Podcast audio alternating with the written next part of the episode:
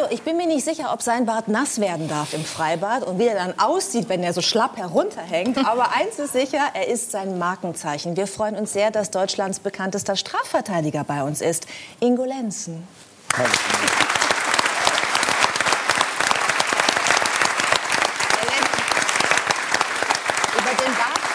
Wir später noch. Ich habe viele Fragen und Giovanni hat auch eine. Aber wir wollen jetzt erstmal Ihrer Expertise als Strafverteidiger gerecht werden. Jetzt weiß ich auch, woher die Zahl 30 kam.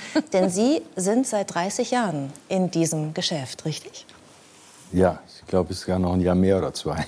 Mehr ja, als 30 aber es ist, vielleicht. Ja, aber es ist, es ist eine lange, lange Zeit. Ja. Kurze ähm, Zeit. Das heißt, Sie haben viel Erfahrung und auch einen Überblick, ich würde fast sagen einen historischen. Worüber streiten die Deutschen am liebsten? Fragen Sie mich jetzt als Strafverteidiger? Ja. Da wird ja nicht gestritten, da wird angeklagt. Ja, aber vorher war ja ein Streit, oder? Ähm, also ich streite ja, mich doch. da gab es eine Auseinandersetzung. Genau, da gibt es eine, eine körperliche Auseinandersetzung Richtig. oder ein Betrug. Also wenn Sie mich nach der, nach der ähm, meisten Zahl der Straftaten, nach den Qualitäten fragen, ähm, dann ist es, ähm, ich glaube, die Körperverletzung ist ganz weit vorne, der Drogenmissbrauch mit, ich glaube, 15 Prozent oder sowas. Ähm, Betrugsdelikte sind ganz weit vorne. Ja, das ist so, ich glaube, so, das ist so das meiste. Und wie sieht es aus im haben. Familienrecht zum Beispiel und Erbrecht? Das machen Sie ja, glaube ich, auch, ne? Nee, Familienrecht mache ich. Aber das habe ich, das hab ich lange, ja, ja, lange Jahre ja? gemacht. Ich glaube, zehn, zehn Jahre, bis ich einen jungen Kollegen bekommen habe, der dann dieses Familienreferat übernommen hat.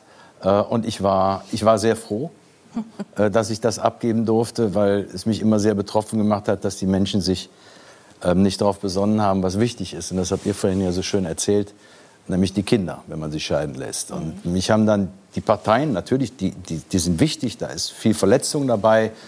Aber ich glaube, wenn man Kinder hat, dann darf man sich nicht mehr, nicht mehr streiten, sondern dann muss man schauen, dass man eine, eine Basis für die Kinder findet.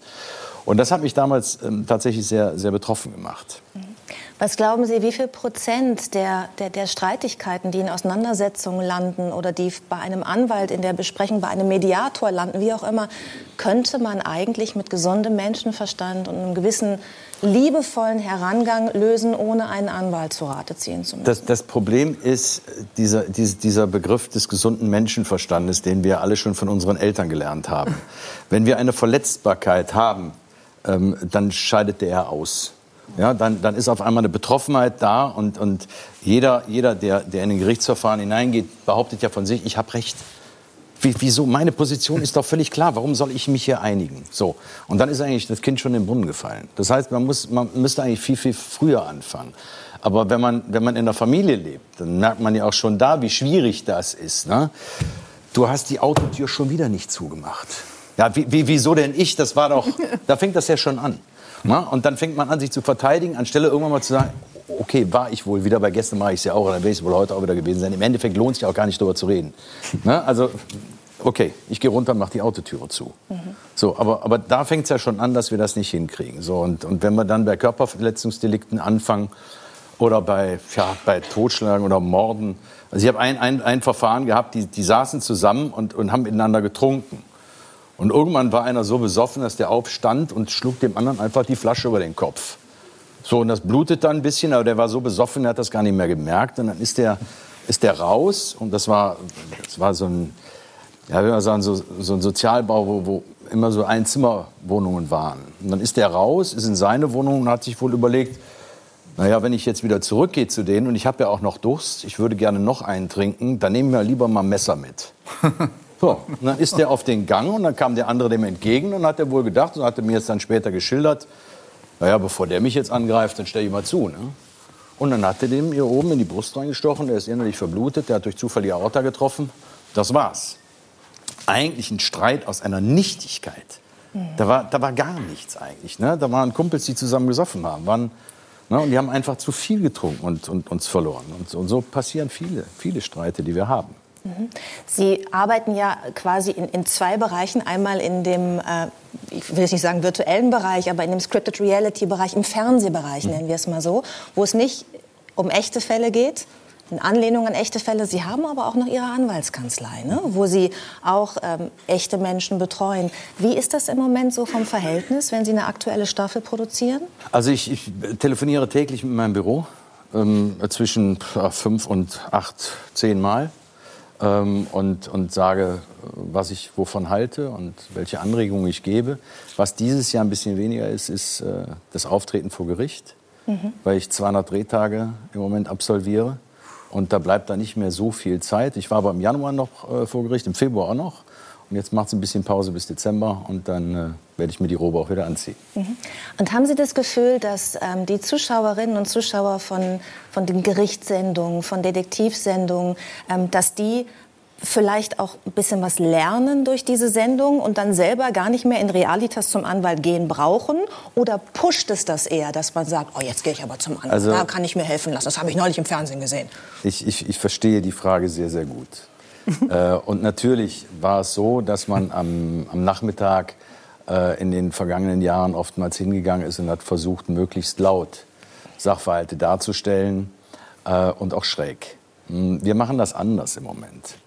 Ähm, wir erzählen Konflikte und versuchen, das ist das Ziel am Ende einer jeden Sendung, aber auch darzustellen, wie es durch einen Mediator, nämlich diesen Anwalt, den ich, äh, den ich da geben darf, wie es gelingen kann, dass man eine Verständigung zustande bringt. Und ähm, wir haben auch, da haben wir uns ja vorhin, vorhin kurz darüber unterhalten, in, in vieler, vielen Sendungen, weil es ja auch sehr, sehr oft um Verbraucherthemen geht, um Mietrecht, um Kaufrecht und so weiter, haben wir, haben wir Banner ähm, wo dann noch eine leichte Erläuterung drin ist oder wo steht, wo man sich hinwenden kann, wenn dies oder jenes Problem ist.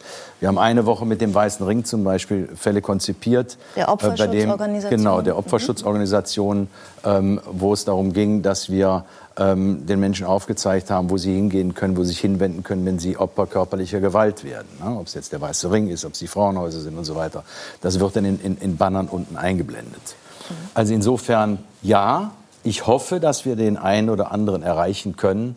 Äh, aber ähm, grundsätzlich steht mal Unterhaltung im Vordergrund. Mhm. Sie sagen ja auch, ein guter Strafverteidiger, das habe ich gelesen in einem Zeitungsinterview, braucht auch immer ein schauspielerisches Talent. Ja, Warum? Also ich, ich, ich kann Ihnen da einen, einen für mich einen Fall ganz kurz schildern, wenn wir die Zeit haben, der mich sehr betroffen gemacht hat. Das, es, es ging um einen Mann, ähm, der war als Kopf einer Drogenhändlerbande angeklagt mit acht weiteren Angeklagten und der galt als der Kopf dieser Bande. Mhm. Und ich habe ihn verteidigt mit einem Kollegen zusammen.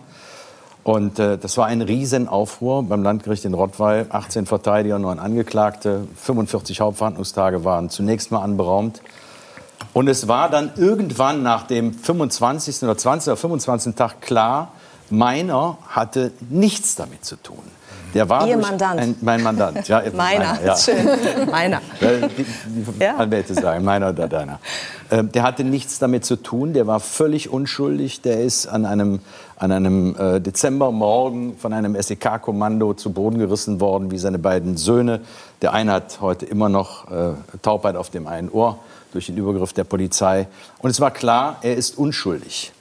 So, und nichtsdestotrotz ähm, ist das Gericht, was ich wirklich, wirklich sehr, sehr loben muss, aber äh, weil die Staatsanwaltschaft sich immer noch querstellte, ist das Gericht hingegangen und hat mich dann am 22. Tag gefragt, ob wir da nicht noch einen Deal machen können. Im Hintergrund stand aber, äh, dass dieser Mann immer noch in ungekündigter Stellung war. Und ich wusste, ich habe gegen den Staat bei einem Freispruch einen Anspruch auf einen Schadensersatz in Höhe eines Jahresgehaltes. Und der Mann war sehr fleißig, der hat ganz gut verdient. Und ähm, aufgrund der Tatsache, dass er ein Jahr unschuldig im Gefängnis saß, war ich der Auffassung, da muss auch neben der Haftentschädigung vielleicht noch mehr fließen können. So, wenn ich mich auf diesen Deal, den das Gericht mir an diesem 22. Tag vorgeschlagen hatte, der kriegt sechs Monate auf Bewährung, muss nicht mehr absitzen, er hat ja schon alles abgesessen, ähm, aber dafür machen Sie jetzt noch ein Geständnis, äh, dann müssen Sie pokern. Und dann müssen Sie auch ein Schauspieler sein. Und dann müssen Sie auch tatsächlich da sitzen und sagen, nee, ist nicht, mache ich nicht. Und vielleicht noch eine, eine Spitze oben drauf setzen, die ein bisschen provokant ist. Und ähm, das ist zum Glück in diesem Fall gut gegangen. Mhm. Ich bin mir nicht ganz sicher, ob das der Fall ist, über den ich gelesen habe. Ich habe mich ein bisschen eingelesen. Ja. Äh, ist das der Mann, der auch äh, ein Jahr lang in Untersuchungshaft Der saß ein Jahr saß? unschuldig in Untersuchungshaft. Ja. ja. Jetzt haben Sie ja gerade ein, ein Buch vorgelegt, ein aktuelles. Das ja. heißt Der Knastguide. Ja. An, an wen richtet sich ähm, dieses Buch? Also da haben wir, da haben wir lange, das habe ich mit meinem jungen oder? Kollegen, mit dem Robert Scheel zusammengeschrieben. Äh, wir haben lange darüber nachgedacht. Also wir, wir kamen eines Morgens beide in die Kanzlei, beide aus unterschiedlichen Haftanstalten. Und der erzählte mir äh, irgendeine Skurrilität und ich hatte gerade erfahren, äh, wie man mittlerweile mit, mit Briefen ähm, Drogen in den Knast schmuggeln kann. Das war für mich völlig neu, äh, dass man die besprüht äh, mit, ähm, ähm, wer kennt sich aus mit Drogen? Ja, tolle Frage jetzt. Super Frage. Es ist LSD. Also LSD, genau. Es ist L Moment, aber nicht, weil ich mich auskenne damit, ne? Voll der Profi. sondern weil ich das Buch gelesen Genau, habe. LSD. Also mit, mit, LSD, mit LSD getränkt oder besprüht. Und dann kann man diese Schnipsel abreißen, sich vorne die Zigarette äh, stecken, die rauchen, dann kriegt man halt den Kick. So, und das hatte ich gehört und habe es ihm erzählt und er hat mir was anderes erzählt und wir saßen dann da und sagten, wer, wer weiß das eigentlich? Ist das also eine Art Anleitung? Ähm, zum Drogenmissbrauch. Nee, es ist eine Anleitung, dass ich weiß, wenn ich in die Haftanstalt komme, ähm, kann meine Frau mir meine, meine Privatklamotten bringen? Ähm, wie, wie kann ich ähm, Tabak einkaufen oder Kaffee einkaufen? Rechte halt. Darf, ich, darf Ja. ich ein Konto führen in der Haftanstalt? Äh, was ist mit Freigang? Ab wann darf ich das beantragen? So. Und deshalb, ich glaube tatsächlich, dass dieses Buch an, an die Allgemeinheit gerichtet ist, an Familien, die auf einmal völlig überrumpelt davon sind, von der Situation, dass ein Familienmitglied in die Haftanstalt muss. Vielleicht oder ja auch zu Unrecht. Häftlinge, Ja. vielleicht auch zu Unrecht, aber auch für interessierte Menschen, die einfach mal wissen wollen, wa- was, was, was geht denn da eigentlich ab? Was ist mit Sexualität im Knast? Gibt es sowas? Also auch zwischen den Ehepartnern, ne? zwischen einem, der draußen ist und dem anderen, der drinnen sitzt, der sitzt. Darf das passieren? Und, ähm, ja, und vielerlei Geschichten mehr. Und ich glaube, das ist, das ist ein Raum. Wir haben im Moment, glaube ich, in Deutschland 70.000 oder 75.000 äh, Häftlinge. Oh, das habe Äh, ich mir glaub- aufgeschrieben, weil ich ja diese Zahlenschwäche habe. wenn man dann- 72.398 Häftlinge. Sehr gut. Davon interessanterweise nur 4.416 Frauen. Ja, Woran liegt das Ihrer das Meinung ist erstaunlich. nach? Frauen sind friedlicher und konfliktlösungswilliger. Das ist so. Das ist, das ist, das ist, das, also, also ich, ich, ich merke das ja in, in, allen, in allen Beratungen, die ich mache, auch im Erbrecht. Wenn ich Frauen habe und den, den, die Folgen eines langwierigen Prozesses schildere, merke ich, die sind wesentlich vergleichsbereiter oder sagen, komm, also dann, dann will ich das nicht, ist ja okay. Dann, aber bei Männern ist irgendwie immer dieses, ich muss da noch. Ich will auch jetzt gewinnen, egal ob ich recht habe oder nicht. Kriegt man das Ja, es geht ums Prinzip, man das ist der schlimmste raus? Satz für uns. Kriegt man das je raus aus dem Mann? Ich glaube nicht. Ich glaube nicht. Ich hätte mal eine ganz andere Frage, ich, wenn ich da kurz dazwischen kriege. Aber da docke ich schon wieder an. Das ist ja eine Filmidee auch. Also wir haben uns vorher das Du angeboten, deswegen Ja. sage ich jetzt. Ja. Hallo. Ja. Ähm, du hast gerade erzählt, dass du ähm, bei dem einen Fall mit dem Mhm. ähm, jungen Mann, der ähm, unschuldig im Gefängnis saß, dass du relativ früh gemerkt hast, der ist unschuldig. Ähm, Ja. Was passiert mit einem Strafverteidiger, der relativ früh merkt, den, den er verteidigen soll, der ist schuldig? Ja, aber das, das ist ja häufig. Also das, das merkt er nicht, das kriegt er ja erzählt. Also ich Aber- kriege ja von demjenigen, der zum Beispiel... Um? Dann beginnt ja die Lüge, ne? weil dann verteidigt man ja jemanden, So, jetzt schließen wir wieder ne? den Kreis. Ja. Das muss ja keine Lüge sein. Viele, viele der Verteidigungen, die ich mache, sind Strafmaßverteidigungen. Das heißt, ich weiß, der, der Mandant wird verurteilt, aber es geht darum, dass er in, in meinen Augen ein angemessenes Urteil, ich will nicht sagen gerechtes Urteil, aber ein angemessenes Urteil bekommt. Das verstehe ich. Aber wenn das so schwerwiegend ist, dass man selbst moralische Bedenken bekommt, wie geht man dann damit Also es um? gibt, es gibt für mich Mandate, die ich ablehne. Ähm, also zum Beispiel sämtliche Straftaten aus der rechten Szene. Ich vertrete die nicht. Ich vertrete keine Sexualstraftäter. Aber das hat nichts damit zu tun, dass ich die missachte oder, oder denen das Recht der Verteidigung abspreche. Ich könnte es nicht gut, Mhm. weil ich zu gehemmt bin, um einzelne bestimmte Fragen stellen zu müssen. Aber es gibt Kollegen, die sowas machen. Ne? Die nehmen die Ja, Mandate aber an. die machen das auch bestimmt sehr, sehr gut. Aber jeder muss für sich selber entscheiden, zu was ist er moralisch in der Lage. Geht, kann ich das? Und ich bin so, ich, ich könnte das nicht. Ja, ich will niemanden, äh, niemanden die intimsten Fragen stellen. Das ist nicht meins. So, und deshalb ist für mich da ein Bereich raus. Aber wenn da einer kommt und sagt zu mir, ich bin gedemütigt worden und ich habe deshalb die Fassung verloren und habe mit der Flasche zugeschlagen oder mit dem Messer zugestochen und ich das nachvollziehen kann, natürlich vertrete ich den. Ja, aber ich möchte es nachvollziehen können. Was für mich ein ganz entscheidender Punkt ist, ich möchte auch eine Einsicht spüren. Also wenn ich einen Täter vor mir habe, äh, der klar sagt, ja, dem habe ich ins Gesicht geschlagen. Und ich sage zu dem, ja, was sagen wir denn dann da bei Gericht? Wollen wir uns entschuldigen, wollen wir vielleicht auch ein Schmerzensgeld anbieten? Das ist ja, ist ja klar, dass du verurteilt wirst. Und er sagt zu mir, nee, hat er verdient. Ist mir egal, ich mache da gar nichts. Dann kann der gehen. Das ist niemand, den ich vertreten will. Ich stelle mir das besonders schwer vor, wenn man mit Menschen zu tun hat, in der Tat, die, äh, mit denen Sie vielleicht auch zu tun haben. Also mit den Opfern, mit Betrügern, mit so Leuten, die diese Enkeltricks am Telefon probieren und irgendwie eine 95-jährige Oma da ausnehmen und dann das bandenmäßig. Ja. Also haben Sie festgestellt, dass es da sowas wie Reue irgendwann mal gibt nee, oder Mitgefühl gegenüber Nein. den Opfern? Nein. Nein, aber das ist, liegt ja daran, dass die ja sehr, sehr stark organisiert sind. Das ist ja nicht, das sind ja, sind ja keine Einzeltäter, Einzeltäter äh, die sich hinsetzen und sagen, ich will jetzt diese Oma betrügen. Das sind ja Gruppierungen. Das macht es ja nicht besser. Nein, aber Sie müssen das, also ich glaube, man, man, muss verstehen, dass die überhaupt keine Einsichtsfähigkeit haben, weil die werden instrumentalisiert, gehen los. Also ich muss, ich muss dazu sagen, ich habe Leute aus diesem Bereich auch noch nicht verteidigt. Aber ich entnehme das den Gesprächen, die ich so mitbekomme, auch in der Haftanstalt. Ähm, eine Einsichtsfähigkeit findet da nicht statt.